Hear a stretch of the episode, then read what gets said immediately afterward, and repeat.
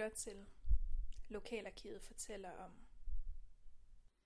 Rasmus Langeland, Grønlandskompaniet og Kongegården i 1700-tallets kursør. En anden tid, hvor indsatserne var store og risikofyldte, kun en tredjedel af skibene vendte måske tilbage med det, som købmændene sendte dem afsted for at få fat i. Rasmus Langeland, han var matros, entreprenør og købmand, der investerede for succes, men gik falit i 1700-tallets store merkantilisme og i sit forsøg på hjemtagelse af de mange nye områder, de nye koloniers naturrigdomme og valfangsten i det nye Grønland, det vi i dag kender som Svalbard. Det var en anden tid, hvor indsatserne var store og risikofyldte. Kongen og kongemagten var enevældig. Provinsens købmænd sejlede på verdenshavene og hjemtog de nye koloniers naturrigdomme og solgte fra deres købmandsgårde, som Kongegården og Nylandsgården i Algade. Lige midt på Algade, eller i hvert fald hvis man kommer fra øh, der, hvor Nykade krydser Algade og fortsætter hen forbi Stabelsgård, og lidt længere hen, så dukker den her store, fine, hvide bygning op, som var virkelig bare overtrumfer. Der er fire figurer, årstiderne, og der ligger en kunsthal. Går man forbi bygningen, hvis man ikke går ind og kigger og er nysgerrig, så kommer man forbi haven. Det kan være, at der sidder nogen i haven. Det kan også være, at der er en koncert i gang. Eller kommer man fra den anden side, fra det gule bumhuset, som egentlig er en nazistbåd, så vil man også møde den her store hvide bygning med terrasse ud mod solen, som kommer lige ned i den fine stue. Det kan være, at man kommer fra indkørselen ved Jens Bakkelsens gade ned igennem Træskogården og forbi den lille stisystem, der lige snor sig omkring bygningerne på den modsatte side af Algade. Der ligger den hvide bygning, Kongegården. Kongegården har ligget her siden midten af 1700-tallet. Og du må godt gå ind, hvis der er åben. Kongegården er også en del af Rasmus Langelands Grønlandskompaniet og vores maritime historie her i Korsør. Rasmus Langeland er en af 1700-tallets mest kendte købmænd i Korsør. Hans virkefelt det var meget bredt, og han formåede faktisk at udnytte det her enevældige system, vi havde i Danmark i 1700-tallet, til at skaffe sig nogle privilegier til sit eget, til sig selv. Han var søn af en småhandel i Korsør. Han blev selv købmand, og han blev gift med en købmandsdatter. Han er altså i en øh, god del af byens borgerskab. Ved siden af sin købmands- og sin kornhandel, der var Rasmus Langeland skibsredder.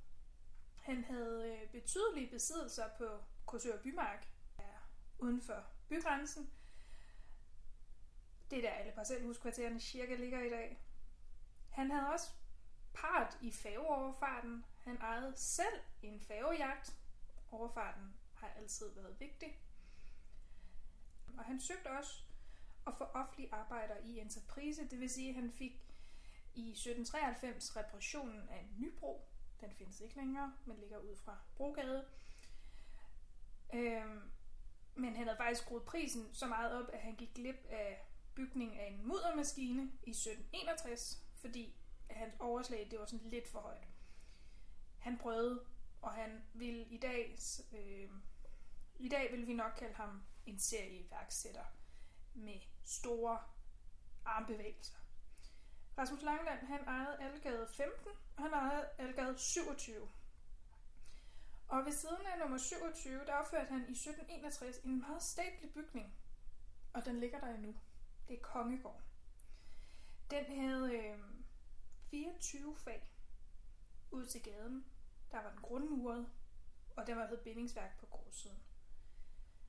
Det er altså utrolig flot bygning på det her tidspunkt i Korsør. Og det er den egentlig stadigvæk. Og Og vi har adgang til den, og vi kan se detaljerne indvendigt med de store vindovne, bilæggerovne, indmodede stegeovne, eller hvor mange detaljer nu, der har overlevet. I 1759 får Rasmus Langland gæstgiverbevilling. Det var noget, man skulle søge hvad hedder det, kongen og magistratet om. Og han får privilegium, det vil sige, at han får lov til at indføre vin i Korsør. Men, men han sagde, at den der vinhandel, den kom egentlig aldrig i gang, fordi en ladning vin, den blev opbragt i England, det betød, at den tog englænderne. Og det drejer sig muligvis om ladningen, altså det vil sige lasten på skibet Emanuel, som han faktisk også havde part i. Så det vil sige, at han ejede en anden part i skibet. Og den sejlede på ruten England, Frankrig, Middelhavet. Og den udnyttede de konjunkturer i økonomien, der var på det tidspunkt, og der var krig. Og når der er krig, og man er neutral, så er der rigtig gode muligheder. Men det betyder også, at, at skibet kan blive taget, og det gjorde det i 1758. De to privilegier med at have gæstgiveri og vin, det blev, han, blev fornyet i 1766, og der blev det sagt eller skrevet, han handlede mest med vin. Algade 25, det er Kongegården, blev herefter indrettet til gæstgiveri. I 1764, der køber han fæstningen, kursørfæstningen af staten af kronen, og den ejede han ind til 1775. Øh, og mens han ejede den, der anlagde han et skibsværft. Han øh, bemandede skibsværftet med skibstømmer fra Tåsing og Tuø. Og på det her værft, der blev der bygget seks skibe, blandt andet hans e- egen færgejagt, Karolina Mathilde. Rasmus Langelands mest spektakulære initiativ var oprettelsen af et Grønlandskompani i 1768 til valfang og sælfangst. Det skulle være ude i det her nye Grønland, som man havde opdaget i 1700-tallet. Man anede ikke, at Grønland var en ø, og der var det verdensbillede, vi kender i dag. Man havde... Så det nye Grønland, han regnede med, at han skulle fange valer og sælfangst. Øh, og virkelig investere i, fordi det er dyrt at have et skib. Øh, det er faktisk det, vi kalder svalbard i dag. Og borgerne i Korsør i 1700-tallet havde en interesse i et tilsvarende kompani i Flensborg, og der var et grønlandskompani i Nyborg, og der var også deltagelse fra Korsør. Så lokalt, så kendte man godt til grønlandskompanier, som sejlede på det her nye Grønland og fangede valer og saler for at bruge deres skin, deres ben og deres fedt. Fedtet, det er trangen. Det blev brugt til øh, at øh, hvad hedder det, få lys i hjemmene. Øh, benene, blandt andet fra valerne, det blev brugt til korsetterne hos de fine damer.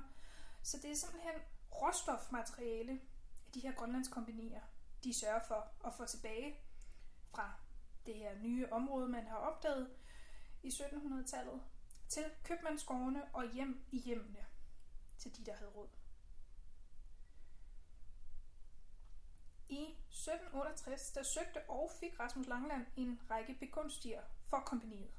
Det var blandt andet, at han blev fritaget for en afgift for materiale til det skib, som kompaniet skulle bygge på hans eget værft nede ved fæstning.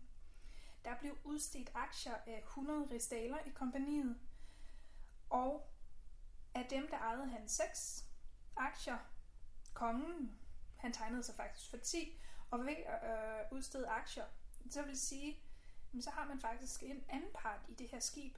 Så hvis skibet går ned og det, på det her tidspunkt, så er det cirka hver tredje skib. Så det er ligesom aktiehandel. I dag man investerer for at få et udbytte, men der er også en risiko forbundet, når vi har med valer og sælfangst. Men det er jo spændende, og det kan også indbringe rigtig, rigtig store gevinster. Ligesom aktiehandlen i dag.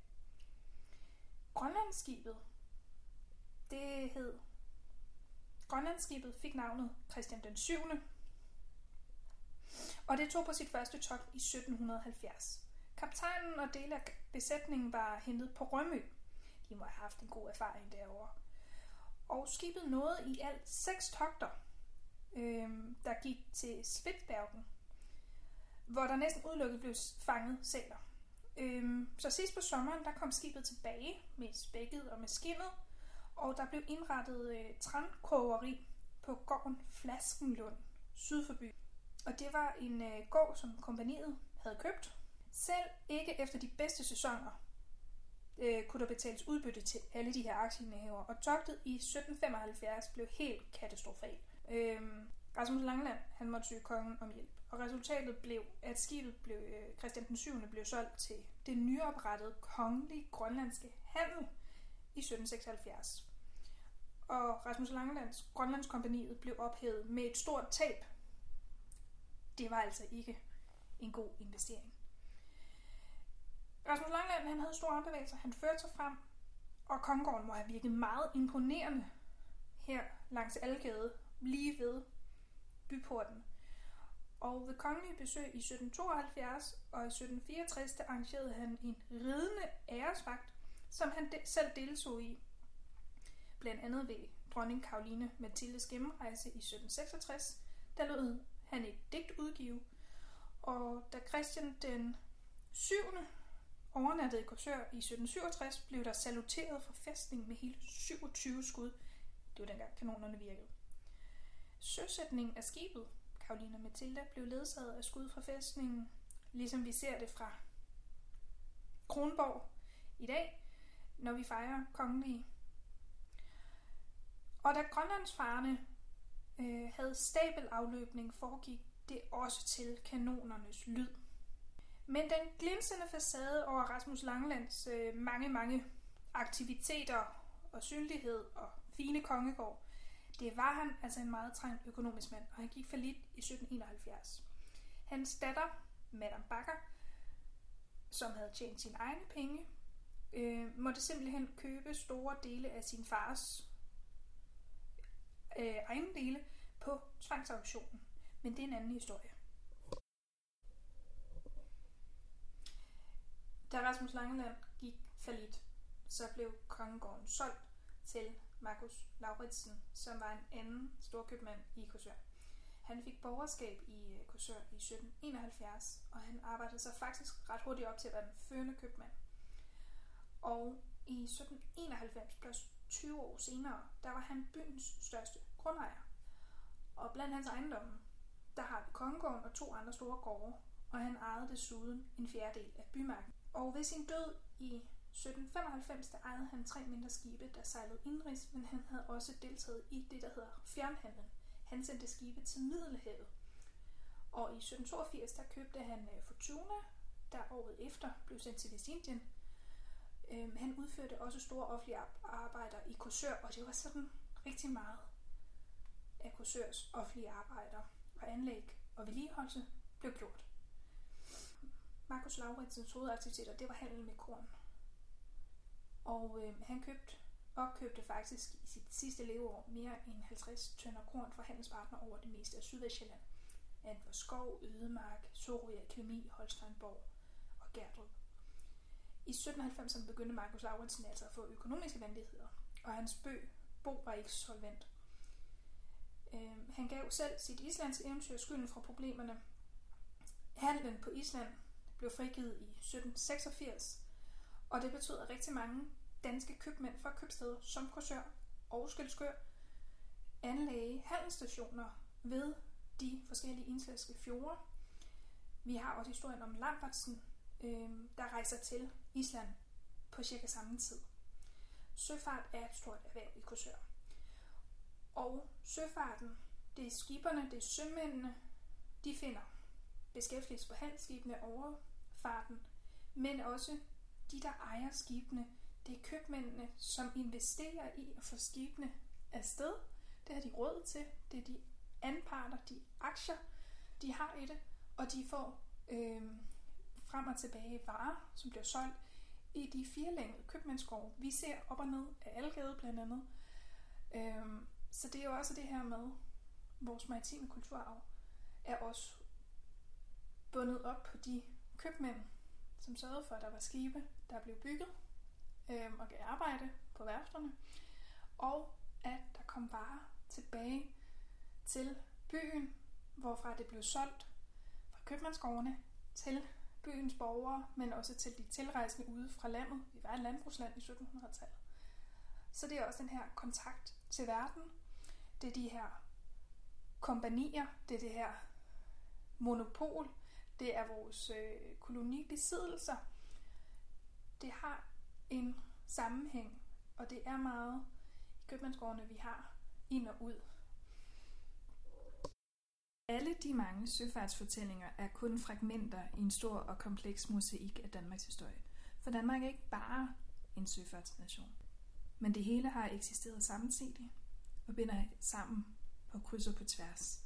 Og midt i det hele, der finder vi mennesker, der har levet og udlevet og skabt deres egne historier, der også er vores lokale historie og vores nationale historie. Der er en særlig fortælling om Danmark, der har taget form siden slutningen af 1700-tallet. Det er den her stolte søfartsnation, der er beboet af et maritimt folk, der er i kontakt med vandet. Du har lyttet til serien Maritime Kursør fra Lokalarkivet. Det er et bidrag til projektet og aktivitetsteam Maritime Kursør, som du kan finde mere om på hjemmesiden maritimekorsør.dk. Korsør staves med ø e. Og du kan finde flere steder rundt i Korsør, så hold øje. Jeg er Maria Meier og produceret podcastserien Lokalarkivet fortæller om. Tak for at lytte med.